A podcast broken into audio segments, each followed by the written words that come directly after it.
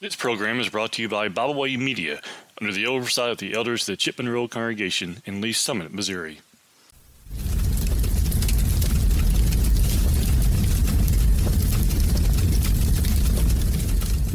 Thank you for joining me today for our devotional here at the fireside.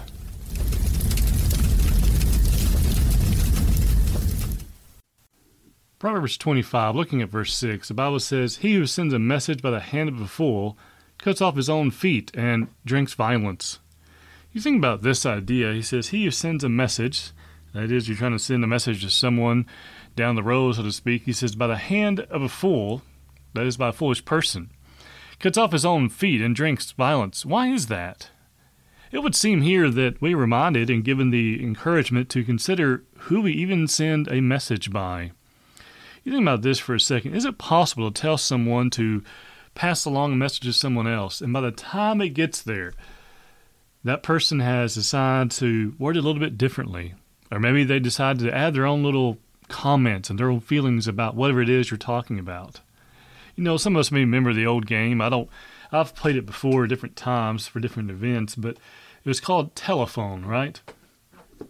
And what that event, what that was designed to do, was to allow you to to pass a message along to, you, you talk to the person next to you and they whisper to the person next to you and by the time I got to the end it was entirely different message and we may not have been called telephone it was called something else but the idea was that by the time I got to the very end it was a completely different message wasn't it and as you think about this idea of that message changing by the time it gets to the end what would happen when that person sends a reply? It could be you get a reply that you weren't expecting.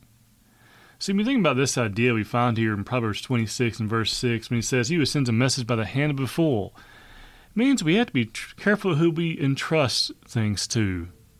Asking someone to pass along a message, well, if they don't like who you're talking to, or maybe they don't uh, like the message you're passing along. Maybe they have a different opinion about it. Maybe they just insert their own two cents to it, where their own two cents weren't really invited. So you find in verse 6, he goes on to say, He cuts off his own feet and drinks violence. Means it can cause problems.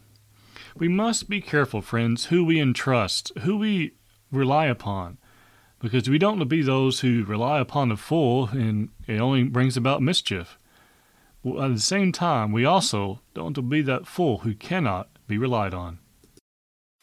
We thank you for listening today. We hope you enjoyed this program. You can find out more about Bible Way Media by visiting our website, biblewaymedia.org. You can find all of our podcasts on all major podcast platforms. As always, we thank you for listening.